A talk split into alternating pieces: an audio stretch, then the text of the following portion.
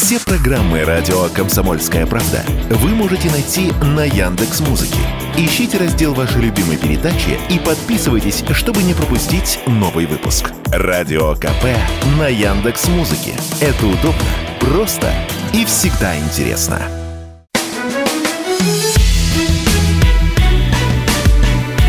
Бофт знает. Здравствуйте, друзья! В студии радио «Комсомольская правда» Иван Панкин и Георгий Бофт, известный российский журналист и политолог, на связи по скайпу. Здравствуйте, Георгий Георгиевич. Здравствуйте, а то я по вас соскучился. Чего это вы, чего это вы соскучились? Мне всего ну, один вы раз не прогуливаете, было. прогуливаете приходится, приходится, Георгий Георгиевич, я же не могу успевать все в буквальном смысле этого слова. А то на мне и утро, и вечер, мне все тяжело. Там вы по... молодая звезда, вы должны там, крутиться, там как белка в колесе. Э, там попропагандировать, тут попропагандировать. Везде, везде не поспеть. Вы меня назначили стойким политруком. Мне приходится теперь, видите, оправдывать это почетное звание. Кстати, насчет почетных званий. Хорошо, как мы начали. Очень удобно подцепиться. Э, почетное звание, ну, Шойгу, вы знаете, наградил летчиков, которые устроили перехват американского беспилотника, сбросили на него топливо, и он упал. Я, кстати, подозреваю, что, может быть, оператор его уронил случайно и создал таким образом прецедент. Вот вы сейчас порассуждаете, насколько это вероятно. Но что последовало далее, мне понравилось его только что. Наткнулся на новость. В Белом доме назвали идиотом российского летчика, который сбил американский беспилотник над Черным морем.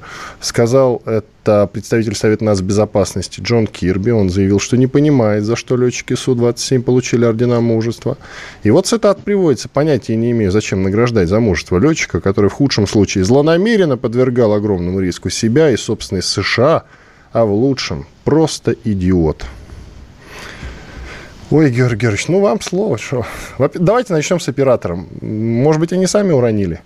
Там два оператора. У этих беспилотников два оператора. Один э, действительно профессиональный пилот, который пилотирует его как самолет, но только из вот этой дистанционной будки, в которой они сидят, э, ну, имитируя там полет. А второй, наверное, инженер или еще кто-то, я не очень знаю, не был в такой будке. Не. На авианосце был американском, а в будке не был. Вот, а, значит, ну тогда и беспилотники не имели такого распространения. Что вам сказать? А, американцы вообще другой версии придерживаются. Они для своих вот э, там избирателей, слушателей, там зрителей и так далее, они говорят, что они сами его уронили, чтобы он не достался русским.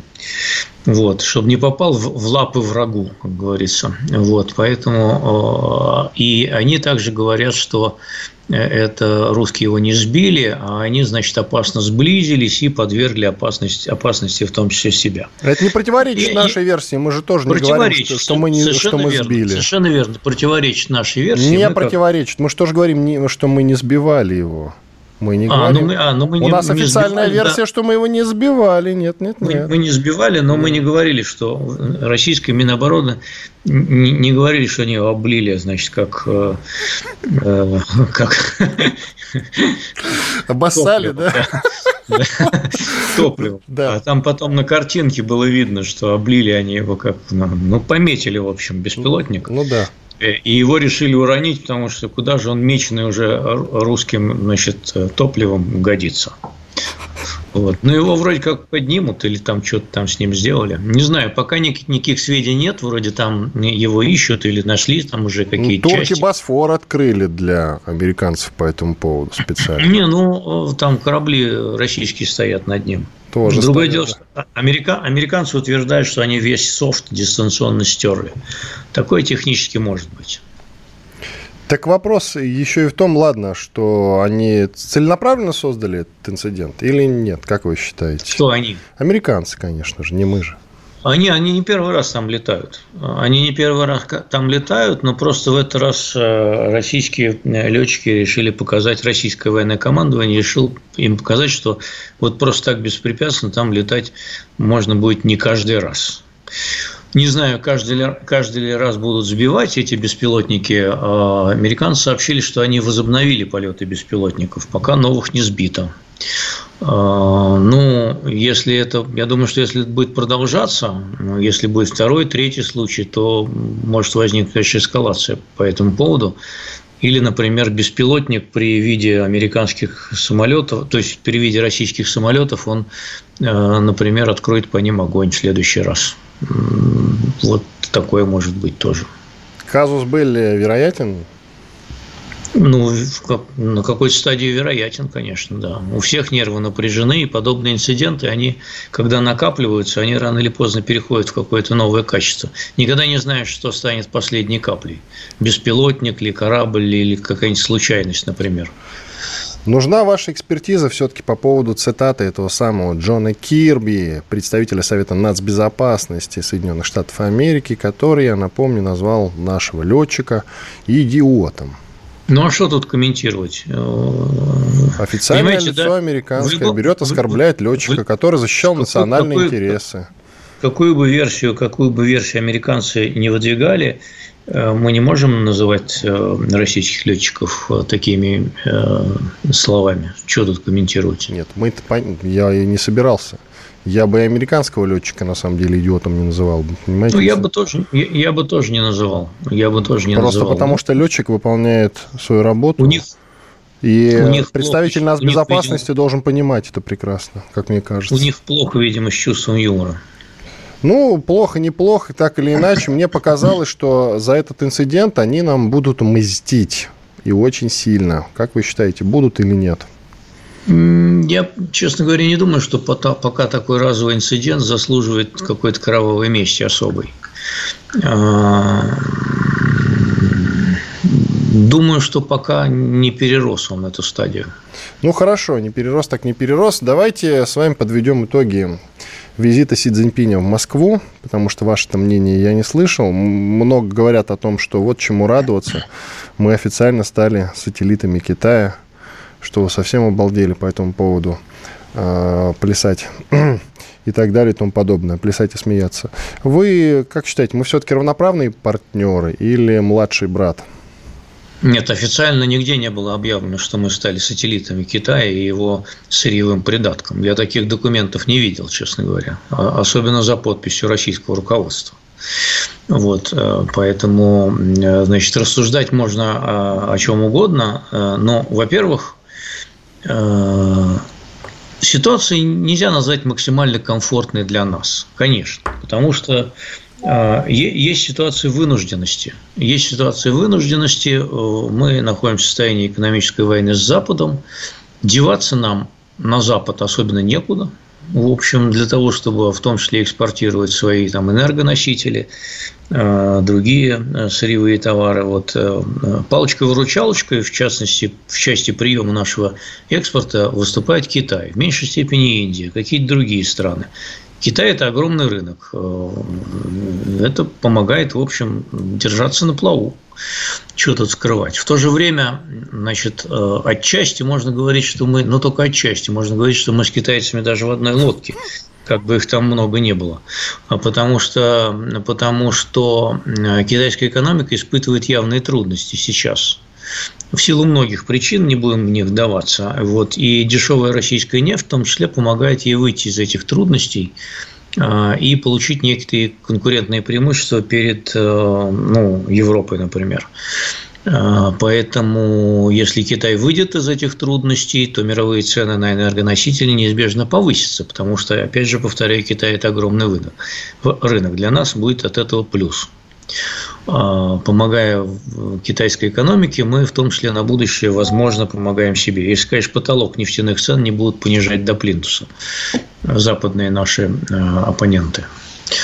А, ну, а так, вообще, конечно, есть зависимость, что говорить. Зависимость есть и по, и, так сказать, импорту, и по ну, нашему экспорту туда, потому что некуда девать, и по импорту, потому что неоткуда импортировать то, что нам надо. Есть такая зависимость, что говорить. Старый Посмотрим, доб... как дальше будет развиваться ситуация. Старый добрый Блумберг пишет, что власти США боятся поддержки мирного плана Китая по Украине и другими странами. Ну, вам слово. Бояться, не бояться, как вы думаете? Ну, в том смысле, Китайский... что будет какая-то поддержка или нет? Китайский план очень неконкретен. Он э, достаточно расплывчат. он во многом благожелателен для нас, но я пока, честно говоря, не вижу, что он был реализуем в текущей ситуации. Его Киев не примет, и Запад тоже не примет. Вот. Какие-то страны могут его поддержать действительно, это создаст некоторые такие а, информационно-пропагандистские сложности для Вашингтона. Получится, что вот Китай выступает за мир, а Вашингтон вполне открыто говорит, что а, нет сейчас условий для мира, и любое сейчас временное перемирие, мир, там, это будет на руку Путину, а, поскольку зафиксирует его территориальные приобретения как минимум. А, вот, поэтому Китай за мир, а вот Америка против мира. А, ну, такой расклад, он в пропагандистском плане, наверное, не очень выгоден для США. С другой стороны, все западные союзники, они стойко стоят одной стеной сейчас с Америкой. Вот, кто-то там, может, пытается выйти из строя, но вот уже обратно поправляют. И он встает обратно в строй и, и не вякает. И, в общем, солидарность Запада в поддержке Украины по-прежнему очень высока очень высока, и поставки вооружений идут солидарные, а там, так сказать, ну не то, что последние отдают, конечно, но в том числе за счет исчерпания собственных запасов, которые, как они надеются, будут пополнены. А на это придется потратиться. Георгий Георгиевич, тут у нас небольшие проблемы, оказывается, со связью с э, выпускающим звукорежиссером. Оказывается, у нас 20 секунд осталось. Хорошо, что вы закончили свою мысль. Сделаем сейчас паузу. Иван Панкин и Георгий Бофт, известный российский журналист и политолог. Я напомню, что на нашем канале радио «Комсомольская правда» в YouTube идет прямая видеотрансляция. Смотрите ее тоже.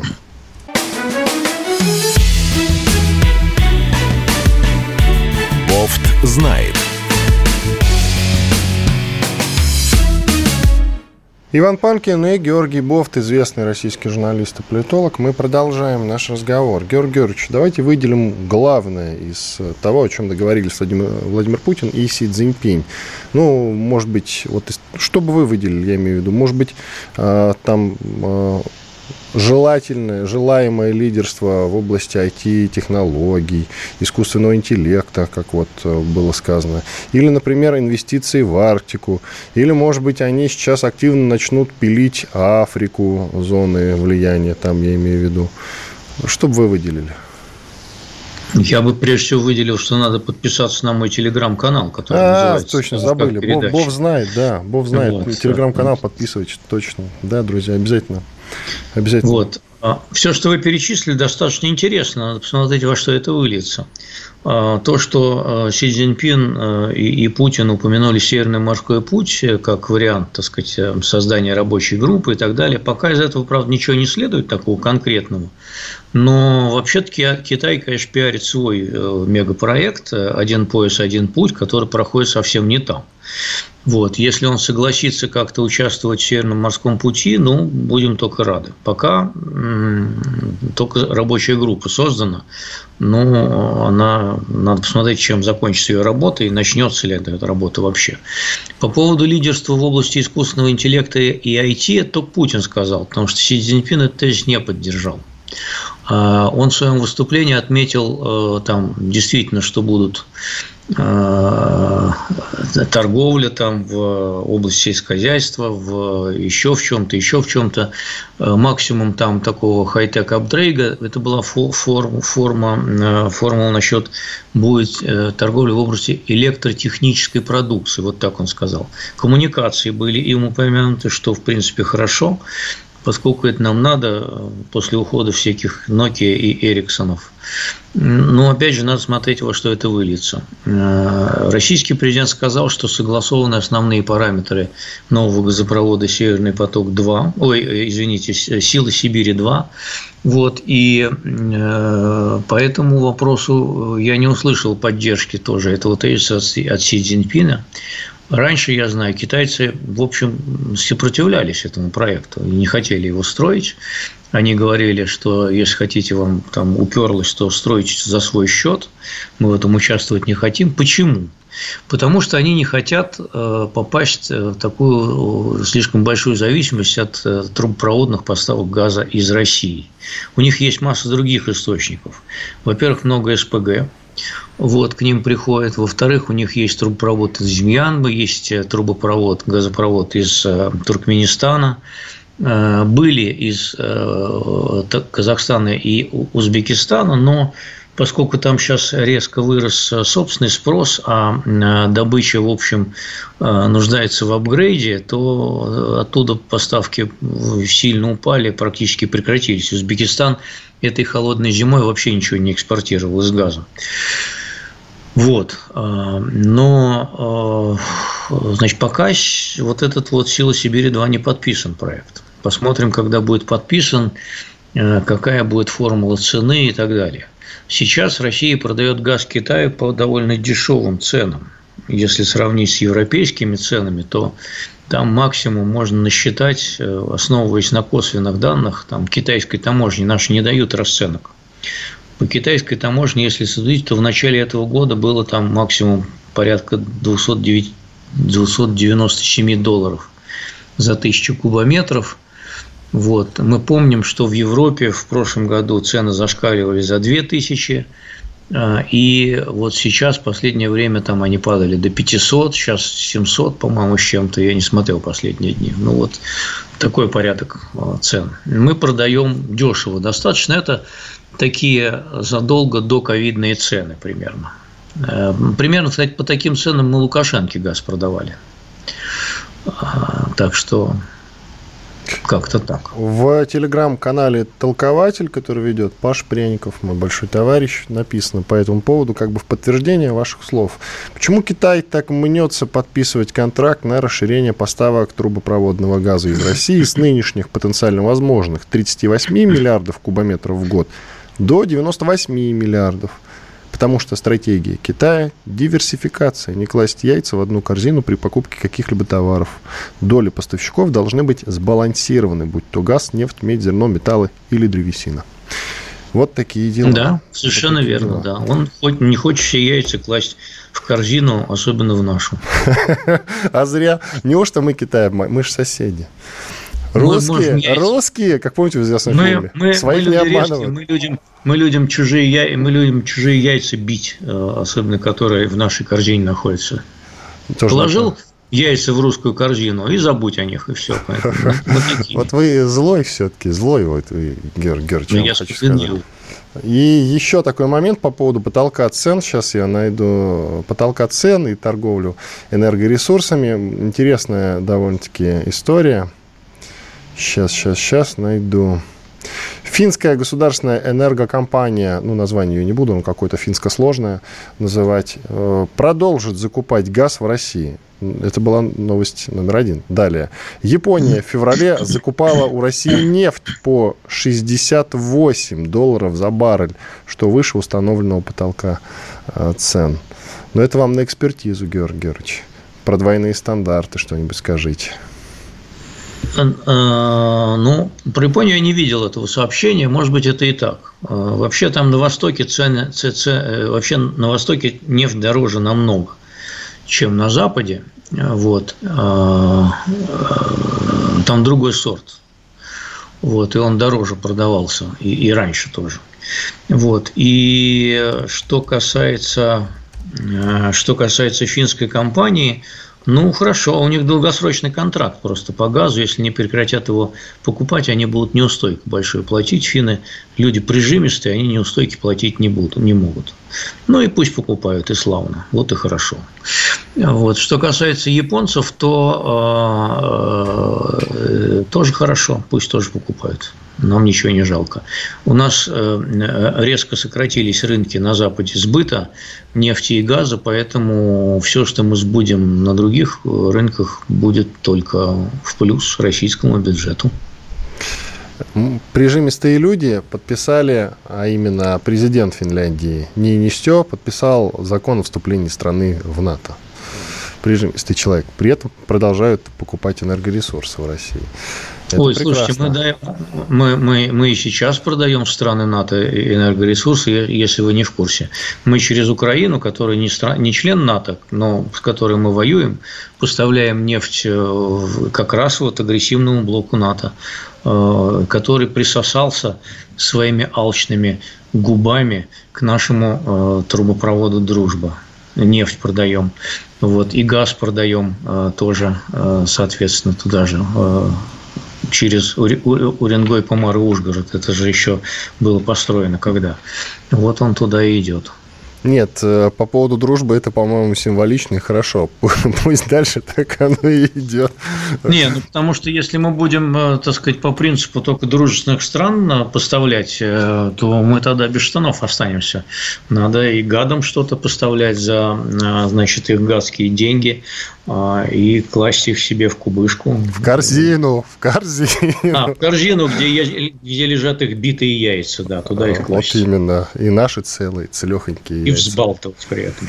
А, смешать, но не взбалтывать, да, действительно. А, Румыния потребовала от Киева свои исторические земли, иначе вернет их силы. Ну, это, конечно, громкий заголовок, а вообще сенатор из Румынии по имени Динана Шушака, Шушака зарегистрировала законопроект, предполагающий отказ от добрососедских отношений с Киевом и аннексию части украинских территорий. Такие дела. Там они претендуют на, ну, понятно, на Буковину, еще куча сложных э, географических названий, исторически принадлежащих Румынии, конечно же. Среди прочих, там значится, вы удивитесь, остров Змеиный. Э, всегда приятно осознавать, что не только в нашем, есть, в нашем парламенте есть люди с несбалансированной политической ориентацией, вот, которая обостряется по весне и по осени.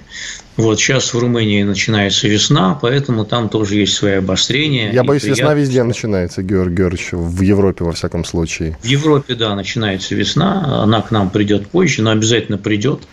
Вот, и, значит, всегда приятно осознавать, что есть фрики, которые выступают с подобными проектами. Не только наш парламент от них страдает, слава богу.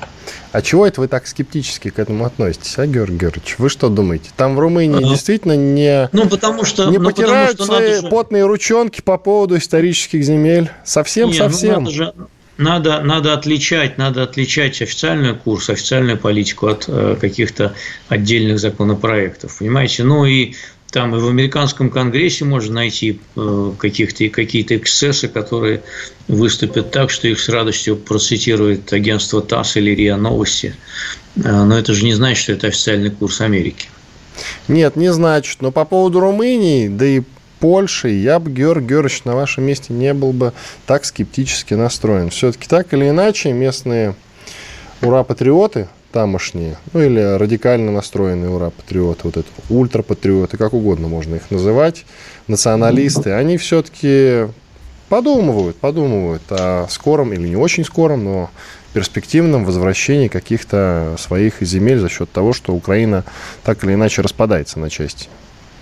Да Прав... и Давайте, э, хорошо, э, скажите не вижу, перерыва. Не вижу пока, не, не вижу пока, пока никаких предпосылок. Пять секунд, все, уходим на перерыв. Иван Панкин, Георгий Бов. Бофт знает. Иван Панкин и Георгий Бофт, один из лучших российских журналистов и политологов. Я напоминаю, что он ведет свой телеграм-канал, он так называется «Бофт знает». Подписывайтесь обязательно. Продолжим немножко, вы не договорили по поводу исторических земель Румынии, которые ныне располагаются на Украине, но Румыния тут в лице одного конкретного сенатора задумала их вернуть и принесла в парламент соответствующий законопроект. Ну, пока в виде документа, и его сейчас они там сядут и будут изучать. Конечно же, они претендуют на такие земли, как Буковина, но это совсем историческое, конечно, и всем известное название. Там же фигурирует и остров Змеиный. Это любопытно и довольно забавно, на мой взгляд.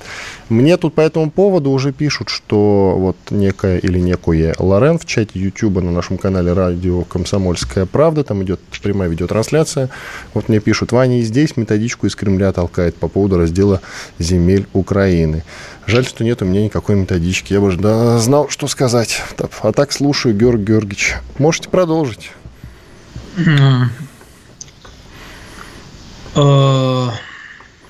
Нет никаких, кажется, нет никаких мне предпосылок, кажется, вы сказали. Мне кажется, что у нас действительно многим было бы только радостно от того, если бы Польша, Румыния и Венгрия э, начали бы всерьез претендовать на территориальные какие-то уступки со стороны Украины или на свои так называемые исторические земли – Украины, но э, это очень далеко от реальности. Бесконечно, я бы сказал, далеко от реальности. Вот, представить себе, что сейчас на официальном уровне власти означенных стран будут выступать с какими-то территориальными претензиями к Украине, э, невозможно. А это абсолютный нонсенс, поскольку официальная позиция и этих стран, и Евросоюза, и НАТО в целом заключается в том, Э, что Украина должна быть сохранена в границах международно признанных, каковыми они называют границы 91 года. Вот, собственно, и все. То есть по ходу СВО, чем дальше мы будем продвигаться, Украина тем больше будет все-таки так или иначе раскалываться. Они к рукам ничего не приберут. Просто подытожим и пойдем дальше. Пойдем дальше. Э, смотрите, э, я бы помимо того, заменил «если» э, словом «если», да. Вот, э, если российские войска действительно будут продвигаться дальше, э, то я думаю, что они столкнутся не с территориальными претензиями со стороны Румынии, Венгрии и Польши на части украинских земель, а я думаю, что рано или поздно они столкнутся с военным Э, блоком НАТО, с военным сопротивлением со стороны блока НАТО. Мне кажется, что в случае неблагоприятного исхода конфликта для Украины НАТО вмешается в этот конфликт на ее стороне. Я думаю, что будет немножечко иначе. Они просто введут войска, и да, на этом спецоперация закончится. Ни мы, ни они друг с другом воевать не будем. Ну, такое нападать, нельзя... на, нападать на нас они не будут. Такое, такое нельзя исключать, но вот контингента, да, это один из вариантов, я, пожалуй, соглашусь. Хорошо, а как вы тогда посмотрите на такие слова того же Столтенберга? Это, я напоминаю, глава Альянса НАТО, ну или генсек. Вот им не нравился Советский Союз, а они пользуются нашими наименованиями. Генеральный секретарь. Смешно. Так вот, тот же Столтенберг уже сказал, это совсем свежее его высказывание по поводу того, что надо готовиться к затяжному характеру специальной военной операции на Украине. Далее он еще кое-что сказал интересное. Только 7 из 30 стран НАТО достигли оборонных расходов на уровне 2% ВВП. Далее я уже просто подытожу, что не спешат они как-то расставаться с денежками-то, Георгий Георгиевич. А вы говорите, они там кого-то введут. Ага. Не думаю. А, ну, представить себе, если даже Польша, только Польша, если только Польша влезет в военный конфликт на Украине, а, это будет порядка 300 тысяч человек. А, даже с поляками, мне кажется, будет достаточно трудно справиться. Вот. Что касается генсека НАТО, то, может быть, ему перевели какие-то заметки или вот наши с вами разговоры, которые мы вели весной э, прошлого года, и тогда я тоже говорил, что этот конфликт может затянуться не на месяц, а на годы. Э, я себе легко могу представить и 10 лет этого конфликта, э, и 15 лет. То есть как легко? Рационально могу себе представить и 10 лет, и 15. А, а вот эмоционально я по-прежнему не могу себе представить э, столь затяжной конфликт э, с Украиной. Рационально я понимаю, что такое может быть. Эмоционально у меня в голове это не укладывается. Бюджет Польши военный. Военный смотрим. Секундочку. Так, прямо сейчас вот в режиме реального времени, в режиме реального... Блин, что-то нет этого списка. Я начал э, с одного. Польша, Польша преодолела э, рубеж 2%, она собирается, по-моему, уже 3 сделать. Тут, по-моему, немножечко некорректная информация в Википедии прямо сейчас. Вряд ли у них 97 миллиардов. Она очень, она очень устаревшая дает, как правило, да. Но занято в армии, тут пишут, 164 тысячи человек на 2023 год. Это скорее реальная цифра, 164 тысячи человек, а вы говорите 300. Нет, там 300, конечно же, даже, ну, не даже с теробороной. А тероборона это как бы отдельно. Вместе с резервистами они могут выставить такую... На полномасштабную войну только разве что, Георгиевич. Никто конечно, все 164 конечно. тысячи голов не будет отправлять в на Украину воевать с Россией, прям скажем. Ну, прямо скажем. Поэтому посмотрим, не будем, по... не будем посмотрим, посмотрим, как пойдет. Надо учитывать, что на территории Польши расквартировано уже более 10 тысяч американских военных, и э, соответствующая структура военная создается. А, и более того, постоянный контингент, постоянный гарнизон американский будет теперь а, организован в Польше около города Познань. Это будет восьмой постоянный гарнизон армии США в Европе. Там пять есть в Германии – Э, по-моему, один есть э, в Италии, где-то еще, в Бельгии, что ли.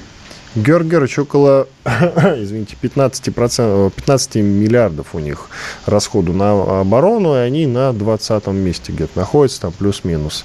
А, данные корректируются время от времени. Мы на пятом, я напоминаю, Великобритания на четвертом, Индия на третьем, Китай, ну и США возглавляют список.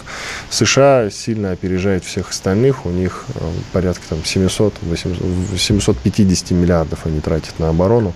Это какие-то, конечно, супер уже, уже ассигновано на следующий год 800, 800 с чем-то. Ну да, у Китая там что-то 250, что ли, миллиардов. Да, они сильно, конечно, они сильно обгоняют всех остальных. Если Япония и Великобритания сейчас сотку хотят э, найти, ну, каждый по сотке, разумеется, чтобы потолкаться с индусами за третье место. Ничего себе. Но поляки, я просто вот на всякий случай говорю, поляки где-то там в глубине рейтинга на 20 месте. Поэтому не надо преувеличивать их значение тоже. Ну, укра- укра- украинская армия до начала военного конфликта тоже была не на первых местах а оно вон как обернулось. А, украинская армия э, обладала контингентом под 300 тысяч там стояли, Георгий Георгиевич, тоже не шутки на самом деле. Разные циферки назывались, но не меньше 200. А у нас 150 э, только было отправлено. Поэтому... А у них и тероборона там приплюсовалась, и плюс э, наемники так или иначе подспудно притекали. Так что, так что, так что, как-то так. Инфляция в России неожиданно упала в два раза, Георгий Георгиевич. Что это? Чем связано? Э, это связано с работой, э, прежде всего, оборонной промышленности на высоких оборотах. Вот, в первую очередь. Э, во вторую очередь, с падением резкого импорта. И в третью очередь с тем, что многие потребители стали замещать более дорогие и качественные товары более дешевыми и менее качественными. А, поскольку более дорогие и качественные исчезли из продажи. Поэтому идет замещение а, в пользу более дешевой продукции, и это дает возможность э, Центробанку довольно ловко а, играть со статистикой. Есть два понятия. Э, вот такая инфляция, которую вы назвали, а есть еще наблюдаемая инфляция, которая обычно всегда бывает выше – и я думаю, что наблюдаемая инфляция в России по-прежнему э, исчисляется двузначными процентами вот, в год. А, а вот это можно подсчитать, там, заменяя один товар другим там, и так далее и тому подобное. Э, в том числе в этом заложено снижение качества потребления. Ну вот пишут, что там около 6% всего за год составила эта самая инфляция. Это как-то совсем лайтово. Думаете, эта цифра как-то подтасована все-таки? Или она реальна? Ну, слушайте, вы посмотрите на собственные траты. Э, сколько вам стоила корзина на неделю продуктов год назад и сейчас. Посмотрите, сколько вы платили за ЖКХ год назад и сейчас. И посчитайте легко свою инфляцию. Э, уверяю вас, она будет больше 5%. Да что, я могу простой пример привести. Не так давно мой любимый йогурт стоил 98 рублей. Тут внезапно он 103 стал стоить, понимаете? Вот, пожалуйста, вам. Вот, все очень ну, просто. Данном, ну, в данном случае вы уложились в 5 5%, если это единственное подорожание его за год. Дальше вы посмотрите э, то, того же объема упаковка. Может быть, там они еще не, нет, 50 грамм отсоса, отсосали из этого йогурта. Нет, такое же, такое же. Э, но я не помню, действительно не могу проследить эту тенденцию с подражанием. Э, вот я могу сказать, там месяца там, за три, грубо говоря, он стоил 98, тут вдруг стал стоить 103. И еще консервы сейчас скажу, какие не так давно стоили там что-то э, порядка там 150 рублей, потом внезапно стали стоить 161 рубль. Я так подумал, с чего вдруг? У нас с фасолью жареные какие-то проблемы в стране. Забавно ну, довольно-таки. Да. Сколько у нас осталось? 10 секунд. Иван Панкин, Георгий Бов. Бофт знает. Иван Панкин и Георгий Бофт, один из ведущих российских журналистов и политологов. Мы продолжаем. Тут Георг Георгиевич совершенно случайно Байдена говорился и сказал, когда пытался прочесть там какое-то стихотворение какого-то поэта по фамилии Бланка, и слова перепутал, и потом сказал, что ему страшно тут в Белом доме находиться. И в очередной раз, конечно же, вызвал бурные овации и смех тех людей, которые там присутствовали. Скажите, пожалуйста, Георгий Георгиевич, вот на полном серьезе, это никакая не ирония, а все-таки есть ли смысл такого человека отправлять на второй срок? Без какой-либо иронии вас спрашиваю, абсолютно серьезно. Обращение ко всем демократам Америки. А, если бы меня спросили, конечно, я бы сказал, что найдите кого-нибудь помоложе. Но они же не слушаются. Понимаете? Зря. Зря. Да, зря не слушаются. Но, с другой стороны, в Америке настолько отлажены властные институты, э, что если там будет э, абсолютный овощ даже сидеть в Белом доме, э, то Америка от этого не развалится. Там будет все функционировать примерно так же, как сейчас. Вот, потому что, а, потому что все ветви власти ну, конечно, президентская будет выглядеть довольно бледно, но там вице-президент есть. А, и э, все-таки э, опыт показал, что э, в 20 веке были уже такие прецеденты. А, в общем, Вудро Вильсон болел в конце своей, своей, своего срока. А, Рузвельт был весьма дряхлый на четвертом В инвалидном сроке. кресле, да. Ну, в инвалидном кресле он был бодрый, так сказать, и три срока было ничего, но вот на четвертый уже, когда он избрался, уже он был плох совсем. Вот. Потом Эйзенхауэр второй срок свой э, практически проспал. Э, вот. Он особенно ничем выдающимся не отличался. Э, кто еще? Ну, Рейган был бодр, пожалуй, все два срока. Э, ну, вот Эйзенхауэр последний был такой совершенно вялый э, на втором сроке. Ну, понимаете, Байдена поддерживают не за его какие-то выдающиеся личные качества. Если говорить о личных качествах, то Байден настолько опытный политик, э, что он даже в полубессознательном состоянии будет действовать по тем регламентам и по тем нормативам, которые у него сформировалось, которые у него сформировались за десятилетия политической карьеры он просто на, на автомате может уже что-то делать там и так далее. А, ведь нельзя же сказать, что поведение Байдена, опять же, если посмотреть с точки зрения Америки и ее интересов, в бурную пору украинского кризиса было каким-то а, таким, которое нанесло Америке какой-то непоправимый ущерб. Он действовал с точки зрения Америки, на мой взгляд, предельно грамотно, более того, предельно взвешенно – он не показал себя ни экстремистом, а ни каким-то неуравновешенным, неуравновешенным маразматиком или неврастенником. Итоги участия Америки косвенного в украинском конфликте по итогам года показывают, что э, руководство э, внешнеполитическим курсом страны было блестящим. Извините меня, пожалуйста. Ну, прям блестящим. Ну да ладно. Ну, с их нет, с их точки зрения, с точки зрения интересов Америки. Смотрите, какой результат. Они э, на первых местах по экспорту э, СПГ в Европу. Э, они без особого напряга поставляют огромные объемы оружия Украине. Значит, они не впали от этого ни в какую рецессию. Вот. Они выгодно теперь принимают у себя европейские компании, которые бегут от высоких цен а, на энергоносители в Европе на американскую почву, потому что именно с подачи Байдена был принят целый пакет документов, которые поощряют а, привлечение иностранного, в том числе высокотехнологичного бизнеса, в том числе а, построен на зеленой энергетике и так далее у них, в общем, пока а, позитивный а, экономический рост. Вот э, есть проблема с банковской системой, посмотрим, во что они выльются. Но проблемы в банковской системе создавались не с начала а, президентства Байдена, они создавались годами.